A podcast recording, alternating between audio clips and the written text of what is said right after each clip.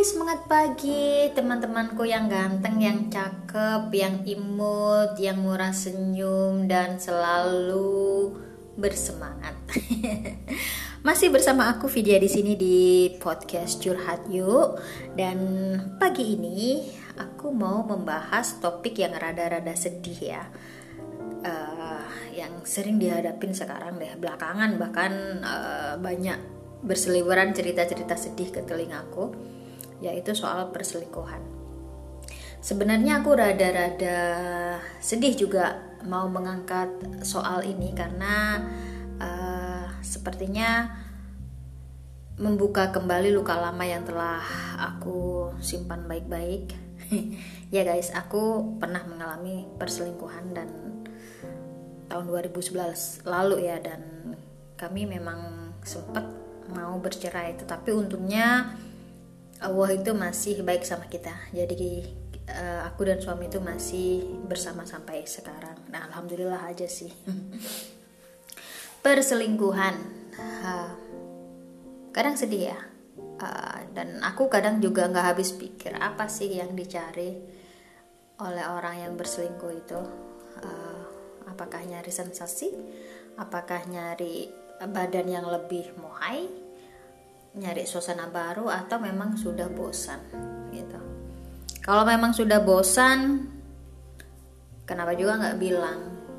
Kan bisa uh, diutarakan ya kalau kita sudah bosan pada pasangan uh, kalau kita sudah nggak suka ya udah bilang aja ya nggak. Kita daripada menyakiti hatinya lebih baik kita jujur. Itu menurut aku sih ya karena dengan perselingkuhan itu bukan hanya e, menyakiti satu orang tetapi banyak orang terutama e, jiwanya anak-anak. Dan kenapa itulah aku tuh concern banget e, menulis bagaimana memotivasi para wanita supaya kuat. Karena e, aku mikir anak-anak ya karena anak-anak karena anak-anaknya lah yang paling paling terluka melihat perselingkuhan orang tuanya. Dan itu udah aku alami sekarang. Kenapa aku berita? Karena aku udah ngalamin. Gitu. Dulu uh, aku tuh sempat down ya waktu pertama kali mengetahui uh, perselingkuhan suamiku itu. Aku sempat uh, kayaknya nggak percaya banget down banget. Tetapi memang dasarnya aku orangnya yang ah udahlah cuek kan gitu aku berusaha kuat walaupun di hatiku itu aku nangis nangis nangis darah. Tetapi aku memang uh, di depan orang-orang itu aku berusaha untuk tegar gitu. Berusaha untuk uh, I am okay but actually I'm not okay gitu. Jadi aku sibukin pada waktu itu aku sibukin aja bekerja gitu. Sibuk-sibuk aja bekerja. Jadi dengan bekerja aku tuh uh, tidak ingat dengan masalah aku gitu. Tapi memang fisikku akhirnya yang rada-rada drop. Aku untungnya aku tetap aku nggak sakit. Karena aku ingat kalau aku drop anakku siapa yang jagain gitu. Dan parahnya lagi yang aku alami itu uh, aku dapat uh, abuse ya. Dapat uh, perlakuan kasar dari pelakornya. Bukan dari suami aku tapi dari pelakornya yang duh kata-katanya itu hingga kini aku tuh masih ingat. Dan aku masih pegang itu. Jadi aku tuh nggak uh, nggak nggak mau ya sampai aku tuh bilang sama diriku sendiri oke okay, aku bisa. Dan tanpa laki-laki pun aku tuh bisa begitu. Uh, jadi kata-katanya perempuan itu yang aku pegang. Karena dia pernah bilang sama aku kalau aku tuh deso kalau aku tuh morotin kalau aku tuh pokoknya bisa lah banyak lah yang yang kata-kata tapi aku inget aku itu morotin. Padahal uh, sumpah mati gitu sumpah mati aku tuh nggak mau nggak mau ngerepotin suami gitu. Tapi kenapa? Justru hal itu yang terlontar dari dia. Dia yang tidak bekerja justru yang ngata-ngatain aku ya. Aku yang bekerja sedangkan dia yang tidak bekerja dia yang justru malah yang ngata-ngatain aku begitu. Jadinya aku sampai sekarang itu aku agak uh, sensi gitu. Kalau kalau suamiku itu ngasih aku duit gitu aku enggak aku sampai gitu. Aku sampai nolak nolak gitu. Enggak aku nggak mau gitu. Aku nggak mau ngerepotin maaf gitu. Jadi aneh kan ya? Tapi memang itu traumanya yang yang hingga kini aku uh, aku bawa gitu. Sampai segitunya loh ya. Padahal kan aneh juga. Masa sih seorang istri nggak mau nerima pemberian suami nggak mau dikasih suami apa uang? Kan aneh aja ya. Padahal kan kalau istri-istri lain mah uh, malah malah suka minta duit sama suaminya minta beliin ini itu aku nggak. Aku bener aku nggak mau aku nggak mau. Kalau memang dibeliin aku aku uh, mau gitu. Tapi kalau memang aku minta dari mulutku sendiri kayaknya uh, rada-rada susah ya. Gitu. Bagaimanapun uh, susahnya aku tuh nggak. Aku berusaha untuk I can handle myself especially untuk finansial ya gitu. Jadinya sampai suamiku itu sampai ayo jangan gini gitu. Sampai ya mungkin dia ngerasa juga aku tuh uh, begitu karena ulahnya mantannya dia gitu. Tapi ya sudahlah. That's itu adalah traumanya ya. Traumanya yang yang hingga kini aku uh, bawa dan apalagi anakku gitu. Anakku perempuan dan pernah melihat uh, papahnya sama perempuan lain. Itu membekas loh ya. Anakku tuh waktu itu umur 7 tahun dan sampai sekarang tuh membekas. Dia pernah sama bilang sama aku mama uh, Keisha kayaknya nggak mau deh apa sih namanya itu uh, punya suami gitu. Kenapa gitu nak? Gitu. Karena uh, temennya mama mama juga pernah ngalamin gitu. Banyak yang berselingkuh. Jadi Keisha nggak percaya sama laki-laki. Gitu loh bayangin itu ada di rekaman dia di rekaman otaknya. Jadi aku bilang uh, apa sih namanya sama anakku aku motivasi dia kamu nggak boleh gitu nak.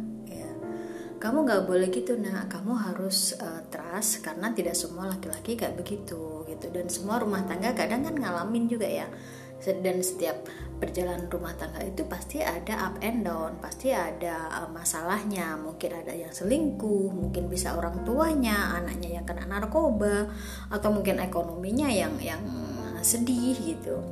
Jadi kamu nggak usah takut.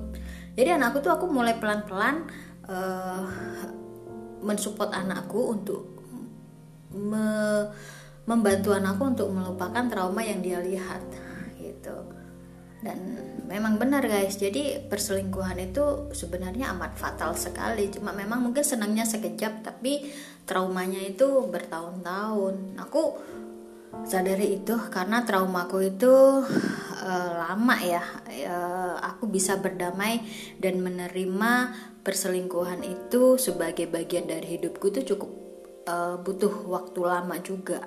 Sekitar mungkin lima tahunan dah ya aku baru menerima plus oh ya sudah itu adalah bagian aku dan aku harus menerimanya gitu. Karena kan nggak uh, mungkin ya aku terus mengungkit-ungkit masalah suami kesalahan suami dan aku pun kadang pengen banget juga bales gitu. Tapi pada akhirnya aku balik lagi gitu. Aku balik lagi ke anakku oh iya kalau aku ikutan bales uh, malah berabe nanti rumah tangga ya.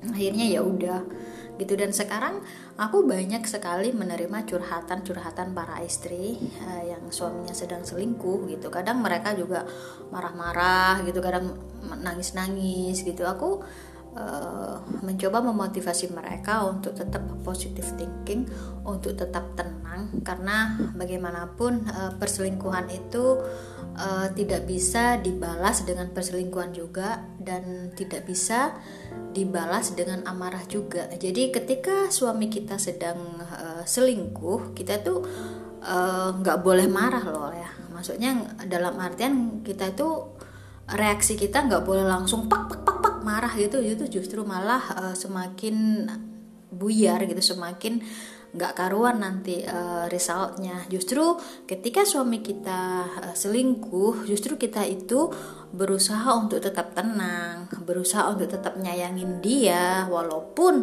uh, dada kita itu seperti mau meledak gitu.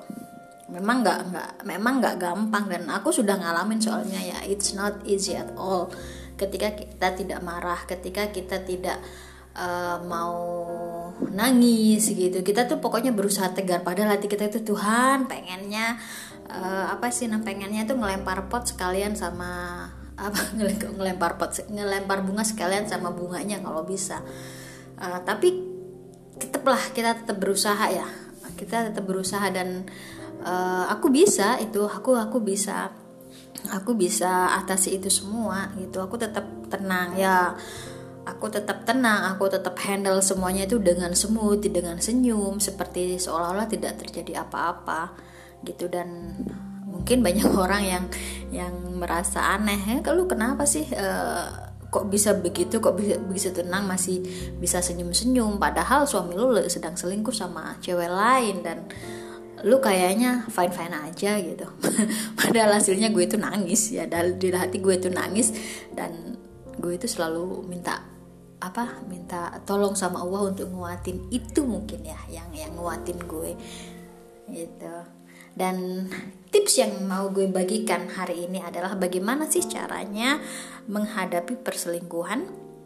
Salah satunya adalah sabar dan bisa mengontrol emosi ini penting banget ya karena uh, gue ngerti banget hati siapa sih yang gak akan marah hati siapa sih yang gak akan kecewa uh, perselingkuhan suami. Kalau ekonomi suami lagi down kita mungkin bisa menerima kita bisa ikhlas. Tapi kalau melihat perselingkuhan suami dengan mata kepala kita sendiri rasanya audzubillah min dalik deh rasanya ya Allah ya Robi uh, sakitnya itu nggak tertahankan gitu. Tetapi uh, bagaimana sih caranya kita tuh tetap tetap cooling down tetap uh, bisa ngontrol emosi? Karena uh, kalau kita ikutan marah apalagi sampai cakar-cakaran sama pelakornya itu malah uh, kayaknya kita itu kelasnya sama kayak pelakor ya. Kelas kita itu sama kayak pelakor jadinya. Ya enggak kalau pelakor itu kan nggak tahu malu tuh ya ngerebut ngerebut uh, apa suaminya orang. Dan kalau kita juga rebutan kayak begitu sama aja kita kayak pelakor nah, gitu. Kalau sikapnya kita kayak gitu sama aja kita sama-sama rendah. Jadi uh, usahakan kita tetap cooling down kita tetap sabar ya sambil ngelus-ngelus dada. Kalau dadanya kita pas panas lu saja dadanya sambil baca astagfirullah sambil baca istighfar gitu ya. Sambil baca istighfar uh, apa istighfar kemudian deep dan percaya deh sama Allah kalau Allah itu akan bantu kita gitu. Dengan begitu pasti suami itu pasti akan bingung kalau kita tetap baik sama dia tetap ngelayanin dia. Dia pasti bingung nih orang apanya yang salah ya? Aku udah nyakitin kenapa dia masih aja baik ya enggak dia masih pasti agak agak berubah itu. Kalau kita justru yang ikutan marah kayak singa si suami malah mikir kita ini aduh kok tambah jelek dia sih kan gitu. Malah dia uh, mungkin lebih memilih pelakornya daripada kita. Tetapi kalau kita balik ke situasi di mana kita tetap tenang, kayaknya enggak deh. Kayaknya suami itu akan akan sedikit berpikir, ini istriku kenapa? Kayaknya ada ada segi, uh, ada sikap rasa kasihan gitu. Dan yang kedua adalah uh, curhat itu boleh, gitu. Curhat boleh saja, tetapi pilihlah orang yang tepat. Karena apa ya? Uh, kalau kita curhat pada sebarang orang kadang uh, malah semakin membuat kita galau. Kenapa? Karena nggak banyak orang itu yang mau mensupport kita. Malah ketika kita curhat malah mereka kadang kepo ya. Kepo dan malah ngomporin membuat hati kita panas. Gitu ya kan? Malah curhatan kita malah diewer-ewer ke orang lain. Lebih baik kita benar-benar selektif untuk curhat kepada orang-orang yang benar yang tidak menjudge kita. Kemudian benar-benar mengerti ya. Kadang yang kita kan kadang pengen curhat itu bukan untuk uh, minta solusi tetapi ada orang yang mendengarkan gitu loh. Kita butuh telinga untuk mendengarkan unek-uneknya kita itu aja. Kemudian yang ketiga kalau bisa selama bisa diatasi sendiri jangan sampai melebatkan orang tua gitu. Kenapa aku uh, bilang begini? Karena uh, namanya orang tua ya kalau melihat anaknya sedih pasti mereka itu sudah tidak balance lagi. Pasti dia itu malah uh, membela anaknya ya. Entah kalau uh, mungkin kalau kamu cerita sama orang tua kamu pasti orang tua kamu lebih memilih kamu dan pasti uh, dia akan menjelek-jelekan suami kamu. Atau mungkin sebaliknya kalau dia cerita kalau kamu cerita sama uh, mertua kamu pasti mertua kamu lebih memilih anaknya dong daripada kamu sendiri ya enggak lebih baik selama masih bisa diatasi uh, selama bisa diatasi sendiri lebih baik uh, handle sendiri aja. Gitu. Dan kayaknya lebih baik uh, sama Allah aja gitu. Dan yang berapa tadi ya? Satu dua tiga. Sekarang yang keempat jangan lupa sedekah sholat dan puasa. Ini penting banget bener. Aku sudah ngalamin sendiri ketika aku udah stuck tidak bisa apa-apa ketika aku sudah merasa hopeless uh, dan I don't know what I have to do aku tuh uh, sedekah ya sedekah itu kan katanya memang bisa untuk uh, apa ya menenangkan hati juga. Kita bisa apa ya aku bilang untuk membersihkan diri aja sih dengan sedekah dengan puasa dan benar-benar uh, sholat malam itu kita tuh benar-benar pasrah dan membersihkan diri dari dosa-dosa uh, kita. Dan alhamdulillah dengan begitu hatiku tuh jauh lebih tenang. Aku tuh nggak nggak terkontaminasi dengan hal-hal negatif terserah deh uh, suami gue sama selingkuhannya mau ngapain terserah mau kawin kawin deh gitu. Uh, gue mau fokus sama anak gitu aja waktu itu gue ya. Kemudian sibukkan diri dengan bekerja. Nah ini yang penting nih. Kalau kalian gak punya pekerjaan uh, lebih baik fokus aja. Kamu lakuin aja apa yang kamu suka kamu belajar aja belajar sesuatu yang baru atau uh, apa ya kursus kayak ngambil kursus atau ngambil uh, atau belajar apa deh pokoknya otak kita tuh disibukin. Belajar something sudah yang bisa improve skill kita. Jadinya otak kita itu bekerja dan tidak memikirkan soal perselingkuhan. Jadi uh, hal itu bisa meminil meminimila aduh apa sih? Mengurangi rasa sedih mengurangi rasa negatif sama kita gitu. Kemudian uh, jangan cekoki anak kebencian kepada suami gitu. Kadang kan ada ya kalau ibu-ibu kadang ada kalau suaminya lagi selingkuh terus hatinya marah juga kan anaknya yang dimarahin sebagai pelampias apa pelampiasan. Lihat tuh papamu kayak begitu lihat tuh papamu kurang ajar kayak gini gini gini. Jadi anak itu nanti akan benci sama papahnya ya enggak karena gimana pun e, berilah dia seorang figur ayah yang baik tetap aja figur yang baik. Kalau memang e, dia melihat kayak begitu melihat aja oke okay, papamu sekarang lagi hilaf. Dan mama sekarang berusaha untuk uh, mengembalikan dia ke jalur yang benar. Begitu. Itu yang gue lakukan ya guys. Uh, semoga aja lu ngikutin. Kemudian yang paling penting lagi adalah selalu libatkan Allah di setiap langkah kita.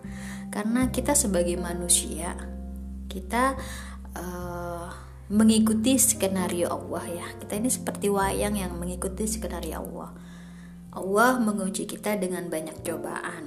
Dan Allah itu pengen tahu reaksi kita bagaimana. Apakah reaksi kita tetap tenang tetap berusaha sabar dan tak wakal kepada dia gitu. Kalau memang kita berusaha sebaik-baiknya untuk solve problem kalau memang sudah tidak bisa udah uh, stuck bagaimanapun tetap itu Allah yang ngikutin kita tetap aja ngikutin ngikutin aja ngikutin uh, ininya Allah. Kita berusaha aja dulu. Kalau sudah berusaha berusaha tetapi nggak bisa ya udah. Berarti kita nerima. Gitu guys. So kalau kalian yang sedang ngalamin uh, perselingkuhan sekarang tetaplah sabar.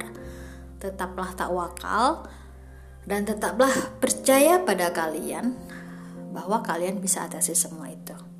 Enggak kalian harus upgrade diri juga gitu. Upgrade diri supaya uh, apa ya namanya kita itu tidak terlalu dihina-hina. Kita ambil positifnya aja.